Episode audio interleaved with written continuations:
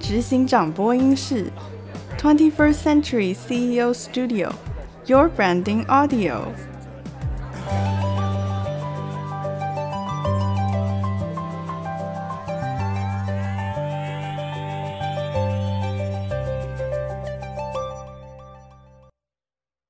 今年已经迈向五十岁的葡萄王生计，在曾盛林董事长正式接班后的领导下，成功的转型，而且保持优异的成长。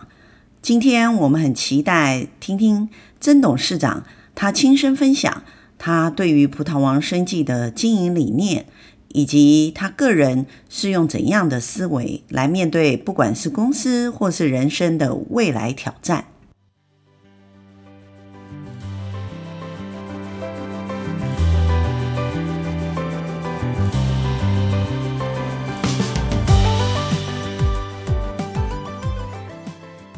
今天我们非常开心，我们邀请到葡萄王的曾盛林董事长亲自来到我们的线上，跟我们的听友一起共度我们这一段时间。那我想说，一般来讲的话，我们对于西欧每一次媒体问，都会先问一些比较严肃的问题哈，因为事业是非常重要的。可是呢，我这个引言人，我就想要问一个比较感性、有趣的问题，董事长，我想请问您。如果您用颜色来代表您的个性，你会选择什么颜色来代表您的个性？这其实跟你穿着或者说你个人喜好应该会有关系。可是色彩跟人的心理投射也会有关系的。所以我想从这里先让我们的听友了解一下，我们董事长究竟是怎样个性的人呢？我觉得会有三种颜色。哇，你讲一下。其实我觉得红色。蓝色、天空蓝、天空蓝跟白色，白色。那如果排序的话呢？排序呀，第一个您会选哪一个？其实我觉得这会改变呢。嗯嗯。其实以前我蛮喜欢红色的，因为红色比较鲜艳嘛。对。好，所以我年轻学生时代的时候，其实我不管穿着或看一些东西，就比较喜欢亮一点的东西。嗯。但是就像刚刚说到，逐渐年长，然后开始去转成像比较说天空蓝，是比较。沉静一点，那逐渐再到白色。嗯、所以，如果以现在来讲的话，是有点就是蓝天白云那种颜色。是 是，因为其实色彩本身它是有意义的。我曾经有一个理论叫做品牌美学，品牌美学里头的品牌色彩，它其实呈现出来的是一个形象，可是它其实是一个心理的投射。比如说，像刚才董事长您提到红色，红色我们会第一个想代表的物件就是太阳。嗯。太阳它是一个正向阳光，然后带给人家热情，然后它也会协助大家，因为温暖嘛。嗯。所以您刚刚提到说，年轻时候您喜欢红色，我相信年轻时候您一定是朋友蛮多的。然后很喜欢跟朋友一起聊天，然后朋友有什么事情跟你倾诉的时候，你也会站在您的呃能帮忙的地方，一定会帮忙。那您说您现在比较喜欢蓝天的蓝色，这会不会是跟您在经营事业上面？因为其实我看了超过十个产业 CEO，从去年的呃我们执行长播音室的平台到现在也超过二十个执行长来。其实我觉得执行长最大的挑战，我也想要问一下董事长，是不是就是一个正向思考这件事情是你一直以来，一直要放在心里头，不管碰到怎样的市场挑战也好。没错，其实正向思考本来就很重要，因为很多时候。其实也没有办法容许你去负向思考或悲观，对，因为你既要继续往前走嘛，嗯、对不对？那所以有的时候可能因为市场的关系，有的时候可能一些外在的因素而造成，就是说可能没有办法如你所愿，但是你还是要继续要这一代的公司好团队往前走，所以你一定也只能用正向的方法去思考。那与其这样怨天尤人，那其实你不如把那个时间去转换成正能量。所以正向一直是不止在经营团队。或公司啦，就在我自己的人生哲学里，我觉得这个其实还蛮重要的。是是是。那所以第一个，您提到说天空蓝的时候，我就在想说，可能因为您自己肩负着葡萄王集团未来，不管是二十年也好，三十年啊，或下一个五十年，您都有一个比较，我们说责任吧。对，这个样的责任，其实如果用天空蓝的话，其实就像您刚刚所描述的，它就是往前走就好，嗯、也不要想太多。白色就很有趣了哦。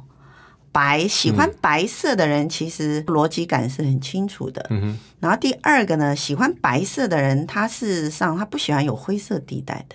以管理来讲，他不能够一刀切两面，嗯、不是黑就是白。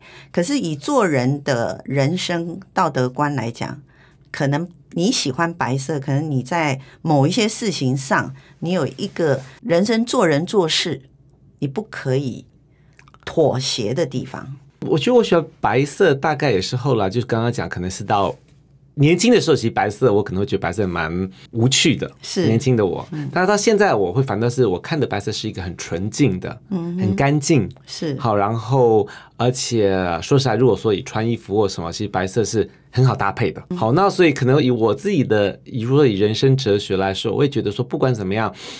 在事业上或在啊、人生上有任何的挫折或什么，可是我觉得白色是给我那种，还我心里还是有很纯净的这一面。嗯，初心，初心，对，其实就是初心。这样、嗯、就是说，不管怎么样，我也不希望历经不管任何的一些人事物或一些冲击，但是我觉得我还是要保有最初那颗真、比较真的一颗心，好初衷。可是我觉得这是一个跟着我的人生历练啊，还有年龄的增长之后所有的改变啦。嗯、以前我年轻的时候会觉得白色好像就是蛮平淡无奇的，是是。但是现在，就像我想，现在的我觉得。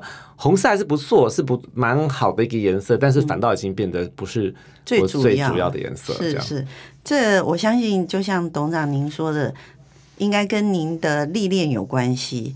那您刚刚也有提到，就是说白色对于您来说，就好像维持你人生很重要的初心，还有你希望一直珍藏的一个你很珍惜的部分。嗯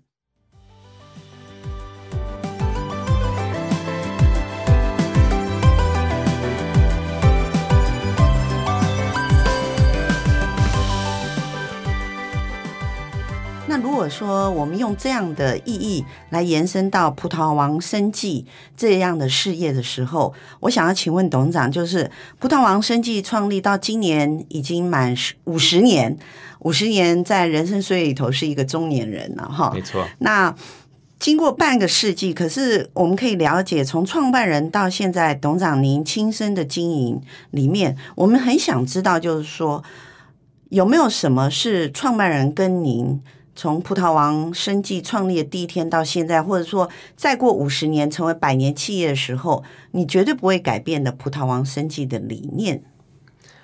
呃，我觉得不会改变的哈，就是说，如果拿我跟我父亲来做一个比较的话，我觉得，其实我觉得我跟我父亲学习很多。是。好，那其实我人生的理念或经营的一些哲学，其实都是以我父亲做个借鉴。嗯哼。啊，我觉得我们都是以以人为本，嗯的一个理念。那基本上，其实对我们来讲，就是员工就是公司的资产。嗯，好，所以呢，我父亲当时也是这样，所以也是为什么有这么多的一些资深员工，他一辈子就是待在葡萄王。是好，然后呢，呃，那对我而言，我也是把员工看得非常的重要，因为我觉得，呃，像有些人会觉得有些公司可能是公司是站在第一顺位，员工只是办公室在。效忠的，嗯，可是我觉得我跟我父亲的理念是，其实如果没有这些员工的努力，其实就不会有今天的成就，公司今天的成就。所以对我来讲，其实我们一直是把以人做一个中心。好，那我们很看重员工，也照顾员工，而且不只是员工自己，还有他的家庭一起。所以我觉得这一点是我们蛮相似的地方，而我觉得这个也不应该在未来去做任何的改变。是。我们可以看到，就是葡萄王生计，因为他做的是一个健康的事业。对，健康事业本来就是环绕的人而形成的一个事业，所以从创办人到董事长，您都以员工还有您的客户为非常重视的一个主轴。那么，我也想要知道，就是说，葡萄王生计，当然董事长您亲身、呃、参与经营也有一段时间，那你有没有觉得你？有什么东西是您多加进去，然后后面在您经营的时候，你希望把您多加进去的这一块做得更好？那那一块是什么？其实我觉得也不是说我多加进去，我觉得可能就是在不同的时代，嗯哼，有不同的创新。是好，就像我父亲当时他三十五岁的时候创立了葡萄王。那一个人也是就把我们的第一个工厂在中立好龙岗路上把它建立起来。是。那但是我回台湾的时候呢，我从英国回来，我父亲七十几岁了，人的心境会变嘛。就像我刚刚讲到说，哎，我自己的思思维思想会随着年龄的增长而而改变，所以或许他会就比较属于去守城比较多。嗯哼。那当我回来台湾的时候，我三十七岁。所以那时候的我就会觉得比较勇于去创新，勇于去往前冲。嗯，所以我觉得可能不是说啊、呃，我有加入了什么不一样的，但是在不同的时期，好，就像说，或许等到我六十岁、七十岁的时候，我自己也觉得，哎，现在人生活活到这样就够了。那我就是哎，守住就好了。那可能就要靠下一个世代的好年轻人来来往前冲，来做不同的革新、不同的创新。所以我觉得，当然就是在我回来的时候，我就把。现在啊、呃，就是说，可能因为我父亲到了差不多七十岁之后，他就是属于比较可能就是把公司很半退休了，对，就是很稳定的在经营。嗯，好，那我觉得我带进来或许一些比较新的思维是好，那但是我觉得有这些新的事，不代表我父亲没有，只因为他的年龄已经觉得说，哎，可是我人生就是到这样的阶段，已经都都够了这样的责任都尽到了。好，所以我觉得那我是把他带到比较一个顺。应现代的一个潮流的一个企业，嗯，所以我觉得我做的改变大概就是说带到比较合乎现代的一个趋势，这样子。是是，对对，因为毕竟五十年的企业，我回来的时候葡萄王大概是四十二三岁吧，葡萄王的时候，但是的确有很多的一些制度啦、观念上啦，哈，都非常的传统。是，我相信以创办人他。经营葡萄王三十，因为您刚才有提到嘛，哈，就是大概您回到公司来那时候，葡萄王已经有四十，应该我是差不多四十一岁左右，四十一岁，四十一岁。是一个中壮年嘛，对，哈。那那时候创办人也是超过七十岁以上，葡萄王四十一岁啊，我是三十七岁了，对对，我是三十七岁，我小小葡萄王四岁，是，对对对，当时，所以当时他四十一岁嘛，对。对，葡萄王，如果我们把呃，品牌当成人的话，葡萄王是四十一岁的中壮年，对啊，那所以我相信，因为今天时间关系，所以我们没有让董事长提一下当时的市场状况。其实我我们刚刚听起来可以知道，创办人当时是先经营葡萄王为一个我们称为呃在地化品牌、在地化企业生根这件事。我相信您父亲当时非常花非常多的人生时间跟力量。让葡萄王在在地，好，就台湾把它生根下来，打好一个很好的基础。对，那当然，他也是等待你回来，把它变成从在地化变成国际化的概念。好，不管说国际，至少是踏出台湾。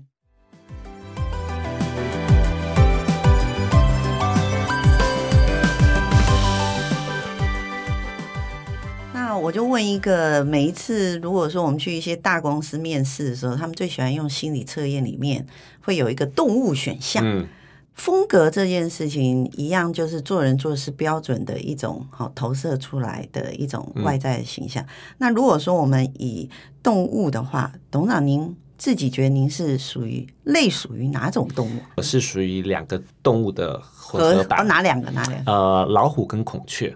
因为老虎，当然很多的领导者很多都是老虎，一定要。但是孔雀这块就是比较社交，嗯，比较八面玲珑。嗯。好，那我本身其实是比较软性的，嗯。好，我这不管在对我来讲，在对内对外，好，对公司内部对外面，其实我是比较会愿意去沟通，嗯。那比较说觉得比较不是走那么强势的啦，嗯。好，有时候我觉得，但是我的理念不变，我觉得该做的。还是一定要做，是，但是不见得一定要用很硬的方，因为我的我会觉得是要先用一种就是沟通的方式，因为我有时候会觉得，不管是内部同仁或者是外部好，就是跟伙伴好了，嗯，你一定要有他们的 buy in，他们的支持，或是他可以理解。嗯，我今天我们要一个新的政策，我也可以说，反正公司就办理这个政策，我们就是要去，你就是去做，嗯，公司对，对，嗯。可是大家还是会做，可是他可能不懂为什么要做。嗯、那人家问说为什么要这样的改变，他可能说没办法，哦，老板就说这样子。嗯，可是如果可以让理解为什么要这样的改变，那他们可能就会哎觉得有道理。他别人问他的时候，他反倒会可以讲得出为什么。嗯，所以我一直觉得说要有他们，就是说让他们去了解之后，这样的效果会更大。嗯，所以在以一个呃，如果说是在经营或管理风格的话，我是属于会去蛮重视软性的这一块。就是沟通上，或者是在员工员工的这一块，对对对，客户这一块，对，所以我觉得会我，而且我也蛮在意一个团队的和谐，对，所以我会尽量去化解冲突的。是，我觉得，所以测出来我是老虎跟孔雀，我是觉得还算蛮，蛮如果说问我同事的话，他们会觉得其实还算蛮准的这样子。其实我刚才听起来，我觉得董事长。您个性里头，其实你希望事情是圆满的，对，没错，对不对？好，对，因为你希望事情是圆满，你才愿意花你的心力去沟通，因为说话是最累的事。嗯、其实董事长，你真的是从您父亲创办人到现在，你是以人为本，所以以人为本最重要的重点就是关切别人的反应。嗯，其实这个我蛮重要的，对对对。你希望事情是圆满的、圆融的，所以你愿意花你的时间，而且你在沟通的时候，有时候是要我们我们在沟通的时候，常常其实是第一时间先把自己的主观意见先丢掉，对，对不对？对。那如果说我们是比较主观的人，会觉得自己很委屈，嗯，我为了要得到你的共识，我要先跟你解释之前，我还得先把自己的意见先。压在旁边，然后跟你讲。那如果你你不觉得叫做委屈，而你觉得这是应该做、这当做的，那就是一种圆融的开始。对，因为我觉得其实有时候，其实大家在在公司里面哈，其实大家都是想要为公司好，嗯，但是因为可能立场不同，好，你站在财务的角度。嗯你站在研发的角度，好，就站在业务的角度，其实你看的点是不同的。那所以大家有时候就是，其实也没有，有的时候很多事情没有谁对谁错，是。那只是说要怎么样去找到那个平衡点。嗯。那我觉得不止公司的经营，或是人生也是。我觉得在很多的时候，我觉得人生都不停都是在找一个 balance，找个平衡。嗯。好，其实到现在很多的时候，那没有什么东西是一定是对或错，只是你要找到那个中间点。是是。所以我觉得在。沟通的过程也是在协助你找到那个平衡点。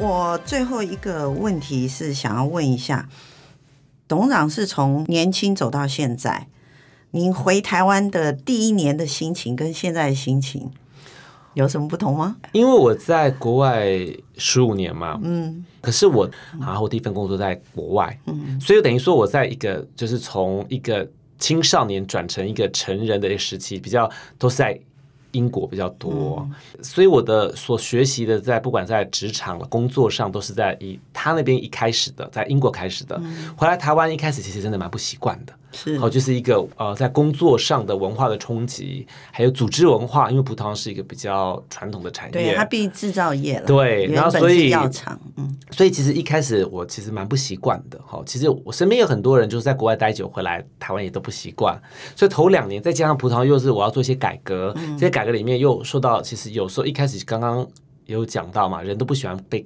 不喜欢改变嘛，嗯、所以的确需要很多的耐心与沟通。但是因为是自己的家族的企业，爸爸请你回来，对，所以比较难。如果不是自己的企业，如果说我自己想说啊，转换心情回来台湾找个工作，我可能待一段时间觉得啊，我的错选择是错的，还是回英国好了，我就辞掉就回去了。可是是因为自己的家族企业，你很难跟爸爸说做不要嘛？对，除非是爸爸叫你不要再来公司了。好，所以的确头两年的时候会比较辛苦。好，但是后来我觉得。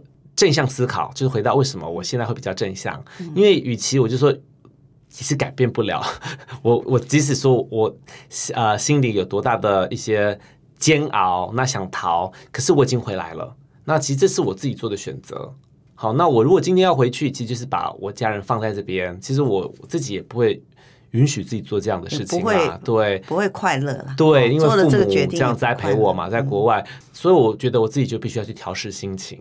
然后当自己调试心情之后，就会充满比较多的正能量。嗯，好，我觉得有时候很多时候都是自己的转念转念啦。当你转了念之后，你很多时候就是很多事情都可以迎刃而解。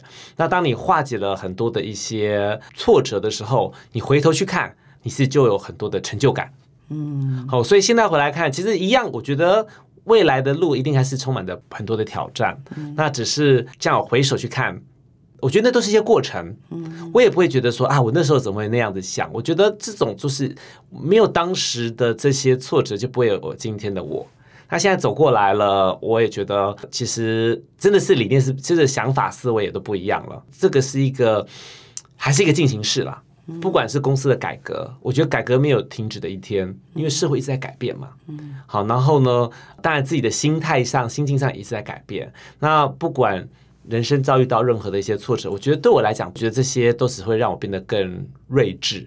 嗯，那让人生就是更充实这样子。嗯，我们刚才听到董事长分享了我最后一个询问他的问题，我听到现在，其实我非常感动。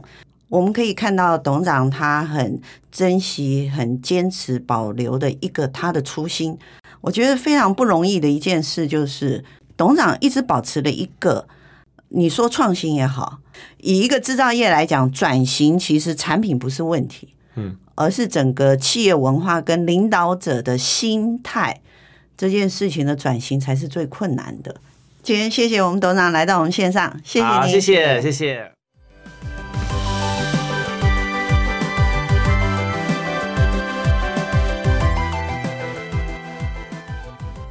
我们刚才听到曾董事长无私的分享，我听到现在，其实我非常的感动，因为在前面的对谈当中，我们一路听到董事长，他非常珍惜、很坚持，保留了一个他经营的初心。我觉得这是一件非常不容易的事，因为企业的经营及市场的脉络，它是一个活动式的，而且是持续挑战的趋势。因此，我们可以看到董事长他一路用他创新的坚毅的精神来面对这样的挑战。我们特别可以说，尤其以一个台湾制造业来讲，制造业的文化通常是比较传统、比较保守的。但是，我们可以看到葡萄王生技曾董事长，他是用如何创新的能量，还有他坚毅的精神去做一个领导者，去领导葡萄王生技。这样的转型才能创造现在的成功。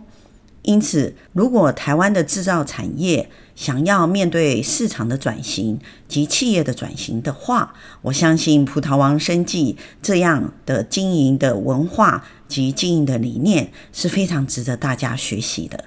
今天我们非常开心，郑董事长在线上为我们的分享。我们也期待未来葡萄王生技在国际上为台湾争光。